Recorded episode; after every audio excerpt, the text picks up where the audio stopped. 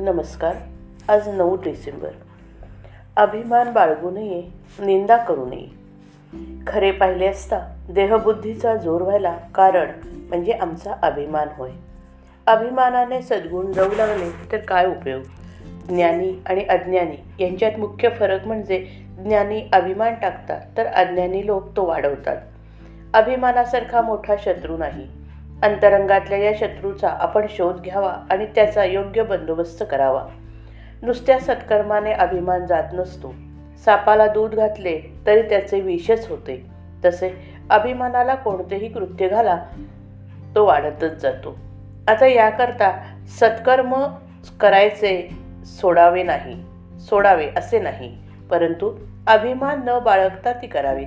मी करता ही भावना सोडावी. अभिमान हा बारशाला आपल्याबरोबर येतो आणि बाराव्यापर्यंत आपल्याजवळच राहण्याचा प्रयत्न करतो. म्हणून नामरूपी अंकुशाच्या योगाने त्याला वेळीच हुसकवून लावणे आवश्यक आहे.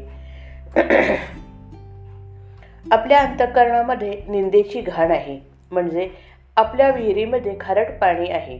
समजा वरचे खारट पाणी काढून टाकले आणि जास्त खोल खणले तर एखाद्या वेळी गोड्या पाण्याचा झरा लागण्याचा संभव आहे. मग त्या विहिरीचे पाणी गोड होईल. तसे आपण अभिमान जर जर तसे आपण जर अभिमान टाकला निंदा बंद केली आणि अंतर्मुख होऊन भगवंताला शोधला तर त्याच्या प्रेमाचा झराव लागून आपले अंतकरण त्या प्रेमाने भरून जाईल. आपल्याकडे अशी म्हण आहे की जे आडात आहे तेच पोहऱ्यात येते. विहिरीमध्ये जर खारट पाणी असेल तर तेच पोहऱ्यामध्ये येणार. हे जसे खरे. त्याचप्रमाणे आपल्या मनात जे असते तेच बोलण्याच्या रूपाने बाहेर पडते.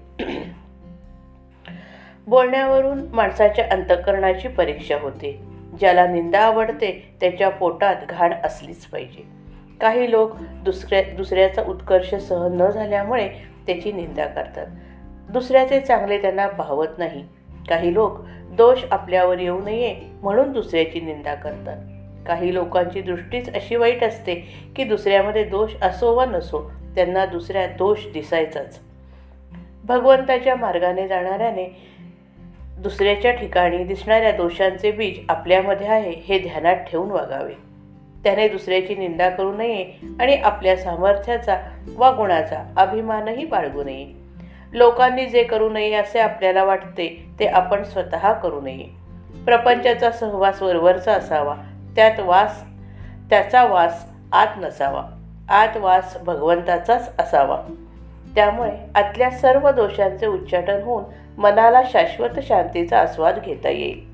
दोष सांगणे आणि बोलणे हे हीनपणाचे लक्षण आहे. श्रीराम जय राम जय जय राम.